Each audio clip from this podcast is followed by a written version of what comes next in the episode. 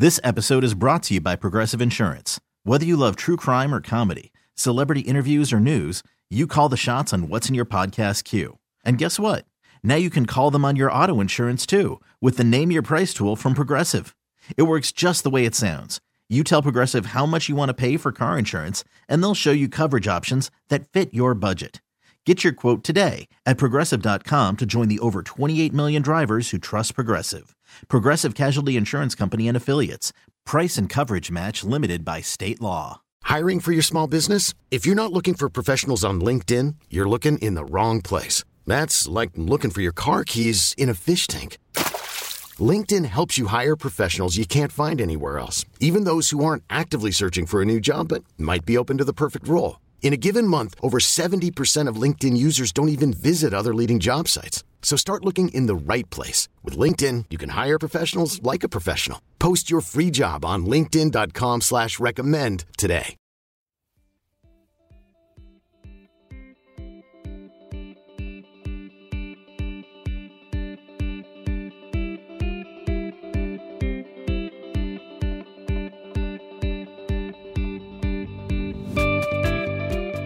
Hello and welcome to another edition of How to Bay Area, the podcast that explains how to get stuff done right here in the San Francisco Bay Area.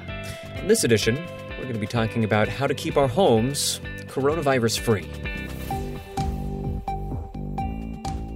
Shelter in place has us all spending an awful lot of time at home, obviously. But every now and then, even the most rigorous social distancers will probably need to venture outside. So when you do, how can you make sure that you don't bring the virus back inside with you? Well, it turns out a lot of that comes down to cleaning and disinfecting those homes properly. So that's what we're going to be talking about in this program. We are going to be speaking with Annalise Roque Gardner, an infectious disease specialist with UC San Francisco, about how she's keeping her home safe from the virus when she comes home from work. Uh, once again, a quick programming note this is another expanded interview from a recent KCBS in depth program, in case you were thinking this all sounded a little bit too familiar. We needed this expanded version because there was a lot more in that interview than we could fit into the broadcast runtime. Like, a lot, a lot, actually. So, if specificity is what you are looking for, that is what you are going to get in this program. Hope it is. Strap in as we get into the nitty and the gritty of Coronavirus Cleaning 101.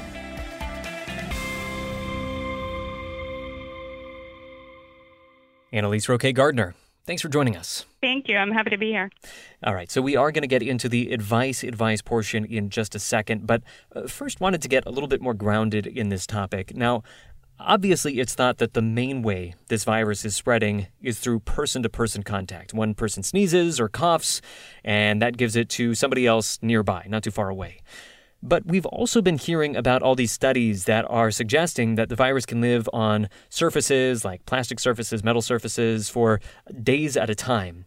So when it comes to this other method of transfer, I guess the uh, the surface to person transfer, how worried about that should we be?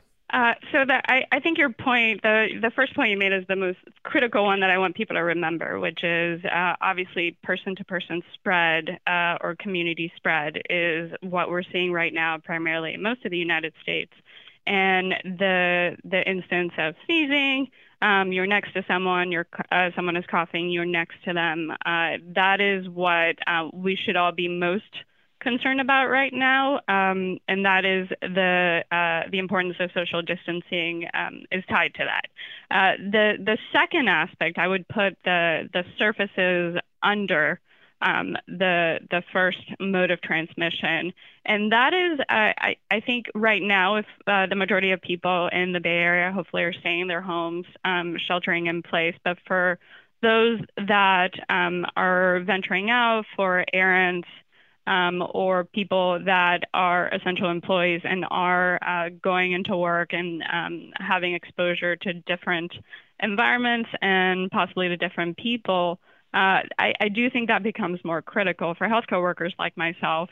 Um, I, that is quite important because we're obviously coming into the hospital every day um, and um, high touch things that we carry around, such as our pagers, such as phones, um, glasses, those are things that, um, in the right context, the virus could be on, uh, and we want to make sure that um, we clean those before um, we go home to make sure that um, the people that we live with, um, our loved ones, are also safe.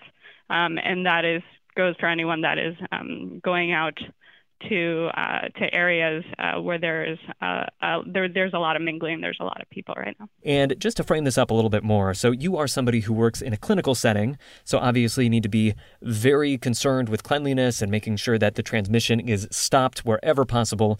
And you were also telling me that uh, your friends and family members have been coming to you for advice for how they can protect themselves and protect their homes. So I'm wondering if you could share that advice with our listeners now. And let's just start with, because, you know, not everybody is going to be listening to the end, let's just start with what is the number one thing that if somebody is listening right now, you would hope that they would get away from this conversation? I, I want people to remember high touch surfaces high touch surfaces, make sure those are being clean. And I'm including phones in that because um, we all have a phone nowadays. A lot of us are tied to that phone for a lot of the day. Um, and we need to make sure that um, that is being cleaned on a daily basis. So let's get to the how do you clean those things? What are the cleaning products or compounds that we could be using to kill this virus? What actually kills this thing? Well, the good thing is that most commercially available uh, cleaning products will be able to kill coronavirus. Obviously, we focus and um, we encourage people to use bleach, um, uh, being a common household product, cleaning product that a lot of us have.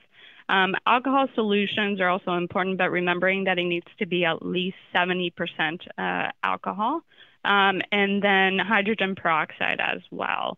But most commercially available products, um, uh, which have some component of those three things I mentioned, the alcohol, the bleach, and the hydrogen peroxide in them, they kill coronavirus. And generally, um, the the the term for this are EPA registered household disinfectants, and I know most of us um, don't usually take a look at the, the, the cleaning bottles extensively, but for the uh, for the most part, everything that you're getting in the supermarket will have that that little seal on it, and um, that will be able to eradicate coronavirus.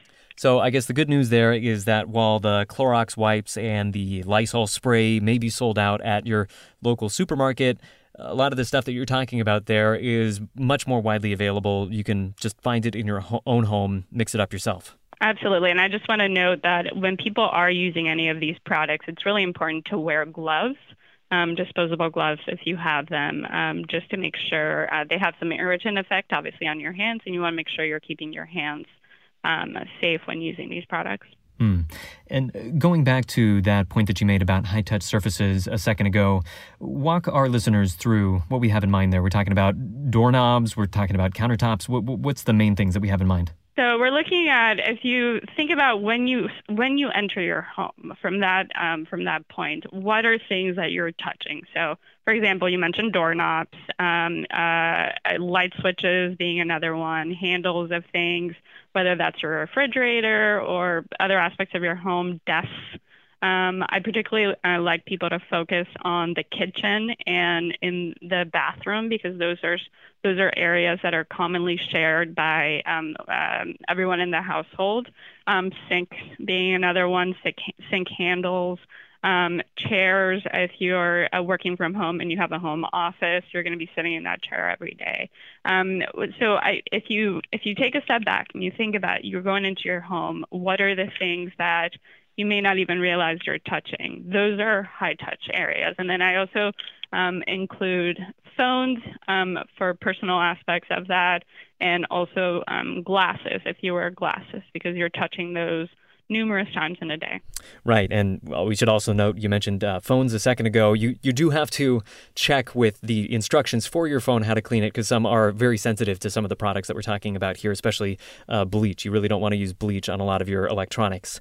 Let's get now to uh, how you actually use those products on these surfaces. What should people be keeping in mind about the best way to use some of these cleaners to kill this virus? So, um, starting with uh, figuring out whether that surface is dirty at baseline or not. Um, if it's visibly soiled, um, what I would tell people is that um, it should first be cleaned using soap and water prior to disinfection. Um, that's a kitchen counter that has uh, food or has scraps or anything on it. So that's the first step. And then um, we go to, let's just say bleach. We're using bleach, making sure that we're diluting that bleach properly. Obviously, um, bleach can be very caustic, and so we want to make sure that we're diluting it in water. And generally, what I tell um, people and use in my own home um, is around five tablespoons uh, of bleach per gallon of water, about four teaspoons per about a quart of water is going to be the the um, the um, uh, breakdown of uh, the dilution that you want to use. So starting with um, if it's dirty, first let's clean with soap and water, and then um, if you have rags handy, if you have paper towels handy, um, using that diluted bleach solution to clean those hard um, uh, hard surfaces first. And then is there a certain amount of time you want to leave that bleach on the surface before you wipe it off? Uh, I, yes, I, uh, you want to clean first and then make sure everything's dry, and then um, go ahead with um, the bleach solution, and then make sure that is dry as well. Mm. And and then what about soft surfaces? Like for example, I have a gear bag that I bring out with me uh, every day to work. What what how should I clean something like that? So I, I think taking a step back, it's the first the question of whether that should be cleaned. Um, and I, I, we're talking, we first talked about high touch surfaces in our home and things that we're touching throughout the day. We know that coronavirus lives, um, for example, lives roughly about a day on cardboard. On stainless steel, it lives about three days. Um, the the information and the data that we have about other surfaces, I would say at this point, um, we're starting to gain more information, but um, the studies are, are limited. And so I, personally, I would say that um, for things like my handbag, um, I do not clean it on a daily basis, um, and I, I, think I would. I think it would be difficult um, to know um, if it would be effective to clean um, because we don't know the extent of how long the virus is going to live on there or if it's even going to live on there. Yeah, so some amount of discretion, I suppose, is called for here in terms of what's going to get cleaned and uh, what is not. Returning to the uh, broader topic of soft surfaces, though, what is your advice for keeping those surfaces clean if uh, you are going to clean them? It depends on what surface you're talking about, um, obviously. So things like carpeted floors, rugs, drapes, um, those uh, I would use whatever is an appropriate cleaner for your rug or for that porous surface. Um, and that is likely going to be able to eradicate the coronavirus because most commercially available cleaners have some level of disinfectant in them. Um, and so uh, it's hard for me to think about the different kinds of um, of bag types, for example, since we were talking about uh, bags. You mean uh, you, you mean you can't tell me how to clean my alligator skin bag? Come on. Um, uh, not an expert in that, even though I'm from Florida, sadly. Um, and so I, I, I, would gear your cleaning um, as you would if you weren't trying to clean um, a virus, trying to disinfect. Um, uh, so if you're trying to clean your carpet, I would clean your carpet as you normally do with whatever commercially available um, uh, cleaning product you, you use. Now, what about when you're returning to your home? There's always the possibility that you've picked up something on your clothing or your hands or something that you've been carrying. Do you have any special procedure that you go through when you get home to clean yourself off and make sure you're not tracking anything in? Uh, so I, I will tell you what, what again what I tell my parents and what I tell my loved ones, which is the first thing that I do when I step inside my house is I wash my hands. Um, and that's going to be your biggest defense. Um, washing your hands frequently uh, when you're coming in contact with these high touch surfaces or when you're coming from the outside world into your home. Um, then um, after that, uh, I, I, generally do try to change out of my hospital clothes. But again, I'm in an environment where um, I may be exposed to more things than um, uh, people that are not necessarily health, um, healthcare workers. Uh, but I, I think that's a personal choice as to what what you think your um, your comfort level is. I simply do it to get into more comfortable clothes and to get out of my hospital clothes. Um, but the most important thing is going to be make sure that you're washing your hands um, and that if something is soiled, or for example, as we talked about, if someone, for example, has sneezed on your bag or you're concerned about one particular thing, that that gets cleaned um, as you're coming into your home. And then, uh, what about uh, your clothes? I've heard some folks suggest that it's a good idea to have your outdoor clothes that you take off as soon as you come inside, and then your indoor clothes, which you know are totally clean. Is is that something that you would suggest as well, keeping those two things separate? I think again, it, it depends on your risk factor, and um, we're talking about the general risk for the population. This changes if you are someone who is immunocompromised or who is in that high risk group of patients that are over the age of 65 with comorbidities um, that we know are more susceptible to um, uh, more severe complications from uh, COVID 19.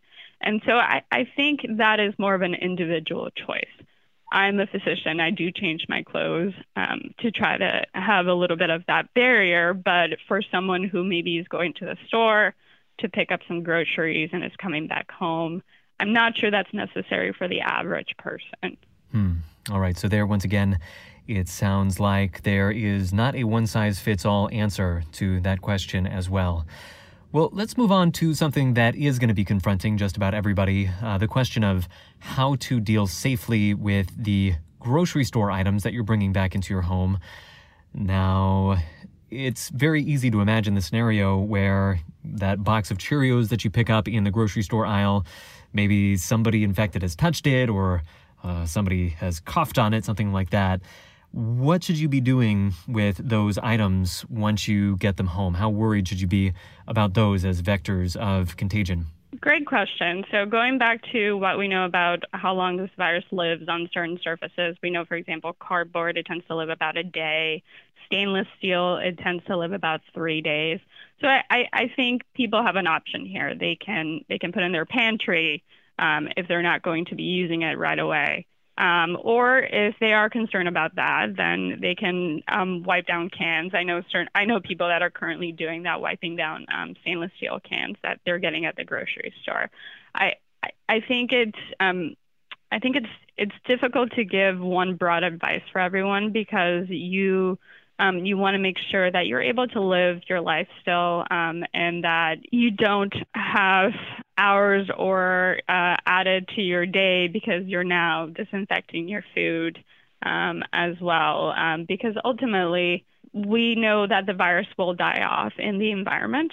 Um, and so, depending on what your, in, uh, what your individual risk is, um, if you are uh, over the age of 65, if you're immunosuppressed, if you are um, more susceptible to the harsher consequences of coronavirus, then I, I, I think it may be something that uh, that you may want to do um, if you want to take extra precautions. But personally, I will say I am not doing that. Oh, that's interesting. So you're saying you could actually basically quarantine some of those products uh, after you brought them home elsewhere in your house for a couple of days. And once they've kind of passed that threshold of when the virus dies, that's when it's safe to bring them back and start using them? Essentially, we know that it's going to live a certain time on that surface, and after that, it, it will it will not.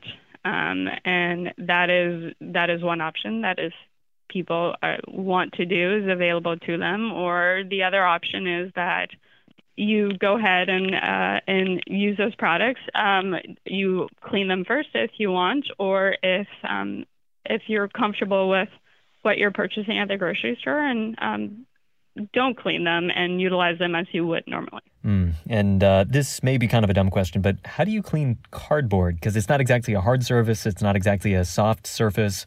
What do you use to clean a cardboard package? I, I, I think that's a good question. I would probably go back to my Lysol wipe, which is my, my go to. Uh, but if you don't have that available, most people have paper towels in their home and they can, um, if they have set up a diluted um, container of bleach or hydrogen peroxide or whatever you're using. Um, put a little bit on a paper towel and then clean your cardboard if you if you um, if you want to do that. Huh. All right. So uh, not so different after all. Cleaning cardboard. Let's uh, skip it around topics right now. Skipping now to personal hygiene. What do you suggest in terms of washing ourselves off when we get home? Some folks have said, you know, you want to change clothes and then take a shower. Is that really necessary, taking a shower as soon as you've walked in the door? I, I think uh, the steps that we would normally advise to patients to just maintain your general health, that includes not only showering regularly, but also making sure you're getting plenty of sleep, making sure that you're getting plenty of exercise, indoor exercise as you're sheltering in place, um, and eating properly. Um, those are that kind of general advice applies to this as well. Uh, I'm not sure that I would uh, I would go ahead and say people need to be showering more than usual. I, I don't think that's that's necessary. I think the the general advice that physicians give you to maintain um, good health is what would apply here. And how does this all change if there is somebody in your household that has tested positive for coronavirus? Are I mean, are there steps that you can take at that point to prevent the spread within your own house? Is that even possible? If if you do have someone in your house that uh, you know is COVID positive and um, you are sharing um, you are sharing uh, surfaces and you are sharing an environment, then there is an extra level of of, um, of caution that needs to be taken. Um, that is um, particularly uh, when I bring up the the uh, kitchen and the um, bathroom situation because obviously those are things that you can't avoid sharing with someone else. It's going to be really hard to isolate this person from the bathroom and the kitchen. Um, and so, as much as possible, though, that ill person should stay in one specific room and away from uh, other people in their home. That uh, also means that that person should be given personal cleaning supplies um, uh, for um, that environment that they have, um, and um, make sure that they, if there is a separate bathroom available, or if there is a separate room, for example, if uh, a husband and wife, husband um, is infected, wife is not, making sure that husband is sleeping in a separate bedroom if available, or in the living room, or in trying to uh, to separate that person as much as possible um, for infection control purposes. Mm. All right, so a lot of really good advice there. Hopefully, plenty of stuff that folks at home will find useful.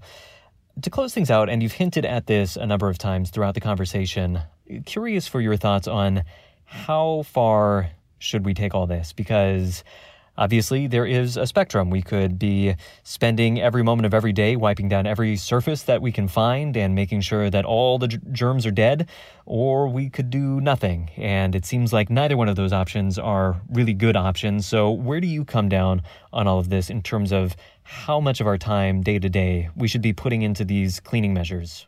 I, I think that's a really critical point because at the end of the day, um, this could overtake your life if you start cleaning um, every aspect of your home or if you start cleaning um, all your groceries or everything that you're coming in contact with. I do think we need to all, as a society, and uh, uh, be smart about the decisions that we're making. Um, uh, social distancing being the um, a critical one. But what I, I, I, would say, do as I do in the sense that um, if you have a general risk, that means that um, you're under the age of 65, you're relatively healthy, you don't have any of those other comorbidities or concerns with immunosuppression that we worry about, then um, I am I am not um, I I'm frequently washing my hands. That is for sure. I'm going through the high touch surfaces in my home and cleaning those and I am also being wary of the time that I spend on the weekends on my day on my days off um, in um, high trafficked areas and social distancing at home. But I am not. Um, I am opting to not clean groceries and not clean things like my bag because I think the risk overall is low. Um, I think if you're, um, my in-laws are um, over that age criteria that we worry about, and um, I'm cautioning them to try to limit the amount of time that they're spending outside for sure, and going to grocery stores during that senior hour that a lot of our um, a lot of our grocery stores have now. But um, I, I think it's people need to be aware of what their own individual risk is and whatever they're comfortable doing from that perspective. I think it, it you could definitely go overboard. And while we all want to be safe, um, at the end of the day, uh, we also have to be able to live our lives and and um, and enjoy our lives and the time that we're spending with our loved ones. All right, some words of wisdom to close on there. Uh, feeling we've taken enough of your time, so thank you very, very much for spending all of that time breaking that down for us. So we have been speaking today to Annalise Roque Gardner. She's an infectious disease specialist with UC San Francisco. Annalise Roque Gardner, thank you so much. Thank you for having me.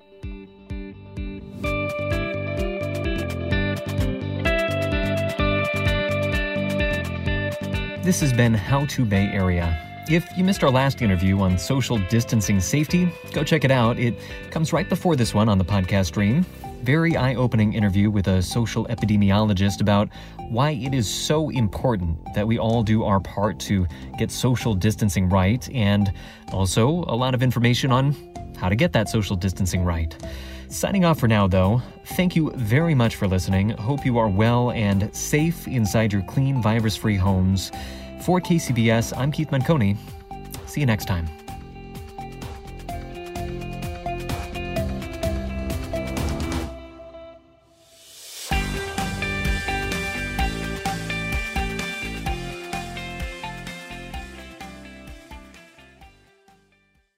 This episode is brought to you by Progressive Insurance. Whether you love true crime or comedy, celebrity interviews or news, you call the shots on what's in your podcast queue. And guess what? Now you can call them on your auto insurance too with the Name Your Price tool from Progressive.